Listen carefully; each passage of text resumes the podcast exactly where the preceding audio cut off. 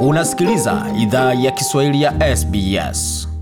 Karibuni tena katika makala idhaa ya Kiswahili ya SBS. huko na migode migerana, tukaleta makala haya kutoka studio zetu za SBS na mtandaoni, anwani ambayo bado ni sbs.com.au mkwaju swahili, na vilevile kama unahitaji makala pia tembeleeni ukurasa wetu wa Facebook, facebook.com mkwaju SBS Swahili, ambako weza kutuachia ujumbe pamoja na kushiriki katika mijadala mingine ambayo inaendelea pale. Lakini kwa sasa tugeuzie macho swala zima la kumbukumbu la historia ambayo wa Australia wengi hawajui na hata wageni wengi hawana taarifa kuhusu historia hiyo.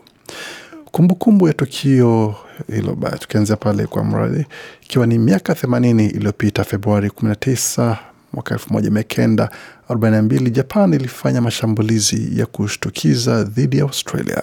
Ndege za kivita za Japan zilishambulia mji wa Darwin kwa mabomu. Hapo jana taifa lilikumbuka siku ambayo vita vilitembelea fukwe za Australia. Ilikuwa moja ya shambulizi kubwa kuwahi fanyikwa hapa nchini Australia ya kigeni katika ardhi ya Australia, na tendo la kuigiza shambulizi hilo lilifanywa na jeshi mjini Darwin kama sehemu ya kumbukumbu ya miaka 80 tangu Japan ilipofanya mashambulizi ya kushtukiza ya anga katika mji huo mkuu wa wilaya ya kaskazini. Kumbukumbu ya tukio hilo baya bado imewekwa katika fikra za wahanga wachache wanaosalia. Brian Winspear alikuwa rubani wa ndege za kivita katika jeshi la wanahewa wa Australia. Amesema ilikuwa ni siku ambayo hatawahi sahau. Kwa sasa ana miaka mia na moja na anakumbuka mabomu yakinyesha kutoka angani kama fataki.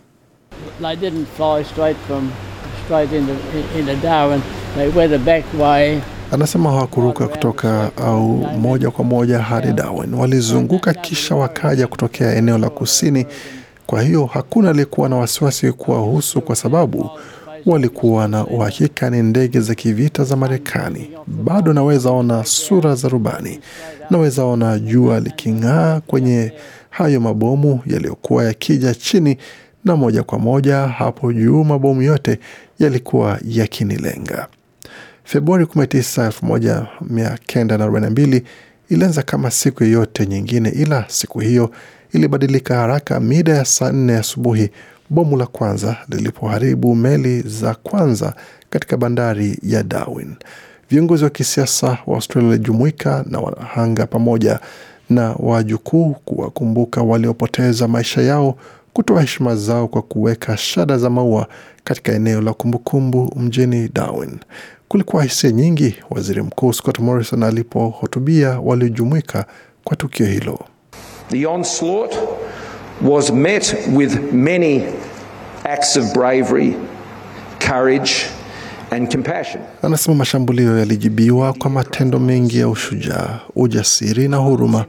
Wali walengaji wa ndege hewani walijitolea, marubani waliingia katika mapambano licha ya kulemewa na wapinzani wao, bunduki zao zikiwaka hadi mwisho na raia wakiingiza boti ndogo ndani ya maji ambayo yalikuwa yamejaa moto kuwatafuta wahanga. Kiongozi wa upinzani kwa upande wake Anthony Albanese naye alichukua muda kukumbuka tukio hilo. By the time the sirens sounded, the bombs were already falling. Inasema kufikia wakati ving'ora vilianza kulia, mabomu tayari yalikuwa yanaanguka. Hivyo ndivyo vita vilivyowasili katika fukwe zetu miaka 80 iliyopita. Ndege mia moja na themanini na nane za kivita za Japan zilifanya shambulizi la kwanza na kuwaua takriban watu 235 pamoja na kuwajeruhi zaidi ya watu 400. Mashambulizi hayo yaliharibu ndege 30 pamoja na kuzamisha meli 8 bandarini. Miongoni mwa meli zilizozama ni pamoja na meli ya USS Spear ambamo Wamarekani 88 walifariki. Shambulizi hilo lilikuwa la kwanza katika mashambulizi mengine 64 mjini Darwin na yaliisha zaidi ya mwaka mmoja baadaye, ikiwemo ni mwezi Novemba mwaka 1943. Hadithi ya Bwana Winspear ni moja ambayo wanahistoria wanajaribu kuhifadhi wakati maelezo kutoka watu walioshuhudia shambulizi hizo yanaanza kupotea. Dr Norman Crump ni mkurugenzi wa sehemu ya makumbusho ya jeshi mjini Darwin.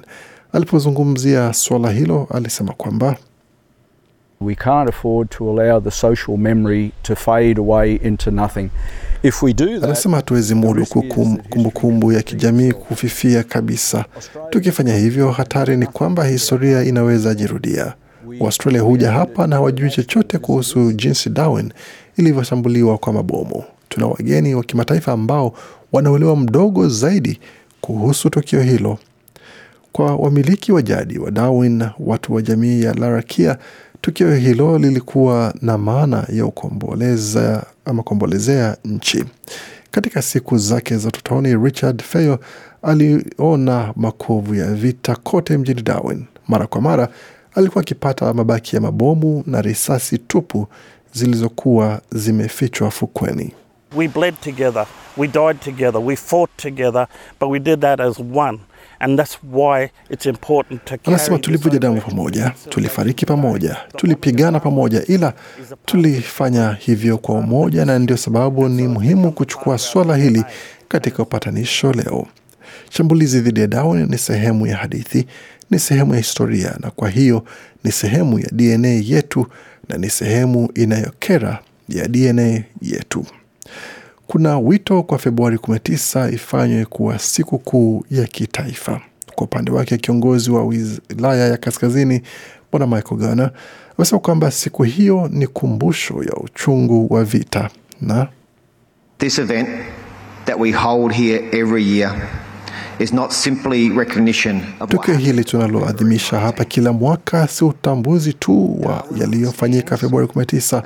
Dawa inasimama kama kumbusho la gharama mbaya ya vita wakati wowote inapokumbukwa, alisisitiza Bwana Michael Gana, na kuhifadhi kumbukumbu ya tukio hili baya kwa vizazi vijavyo. Tutume kwamba taarifa hii imekupa leo kidogo kuhusu yaliyojiri mnamo mwaka huo wa 1942 wakati Australia iliposhambuliwa na Japan. Na mengi zaidi kuhusu taarifa hii unaweza ukapata kwenye tovuti yetu, anwani ikiwa ni sbs.com.au mkwaju Swahili. Makala yaliandaliwa na waandishi wetu Anita Bole na Gode Migerano. Hii ni idhaa Kiswahili ya SBS. Je, unataka kusikiliza taarifa zingine kama hizi? Sikiliza zilizorekodiwa kwenye Apple, Google, Spotify au popote pale unapozipata.